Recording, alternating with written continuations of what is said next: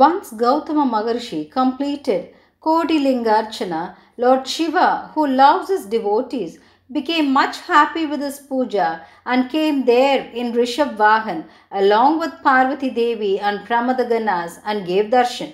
Lord Shiva looked at Gautama and said, I am much happy with your puja. What boon you want? Ask. Having Shiva Swarupa darshan, Gautama became very happy. He sang stotras and prayed humbly to Gauri Shankar. Make me sinless, he prayed to Lord Shiva. Lord Shiva looked at Gautama Muni and said, Gautama, you are fortunate. You completed all your duties. You were never a sinner. Those rishis plotted a plan purposefully against you and made you become a sinner. The moment one sees you, his power will go away from him. Those rishis who cheated you are ungrateful. So even if they do prayashchit, their sins will not go. Even if you have little sin, that will also go away as you had my darshan. Lord Shiva said to Gautama all wicked things those rishis did against him. On hearing to all that, Gautama said, O God, all those rishis didn't do harm to me. Only five of them did. But that is not a big thing. They have only done good to me. If they had not done that, then I would not have got the darshan of you, the Maheshwara, who could not be identified even by Vedas. So they are fortunate people only. On hearing to that, Lord Shiva appreciated his sattva guna, saying, You are a punyatma. What boon you want? Gautama thought for a while. He asked a boon such a way that his name stands everlasting. Swami, give Ganga that does good to all lokas. He asked so, doing Shashtang Namaskar.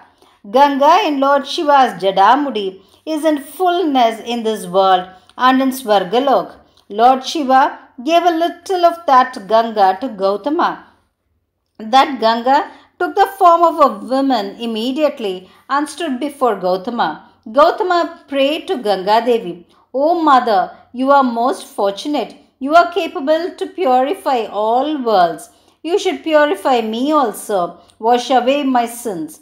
He pleaded to her. At that time, Lord Shiva looked at Ganga and said, Ganga, as per my order, make this Gautama the most fortunate person. As per Lord Shiva's order and Gautama's request, Ganga said, I will purify this rishi who is along with his wife and disciples and again come to you.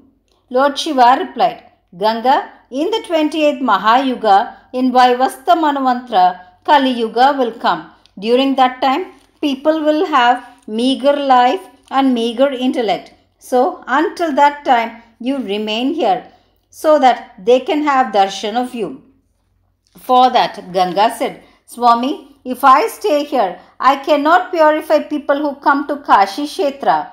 So I will purify Gautama and go there itself. Gautama requested and prayed to her, Mother, you should not go anywhere. At that time, Lord Shiva said, Ganga, you are capable enough to stay here as per Gautama's wish and also at Kashi and purify people who come there. So you should remain here as well there.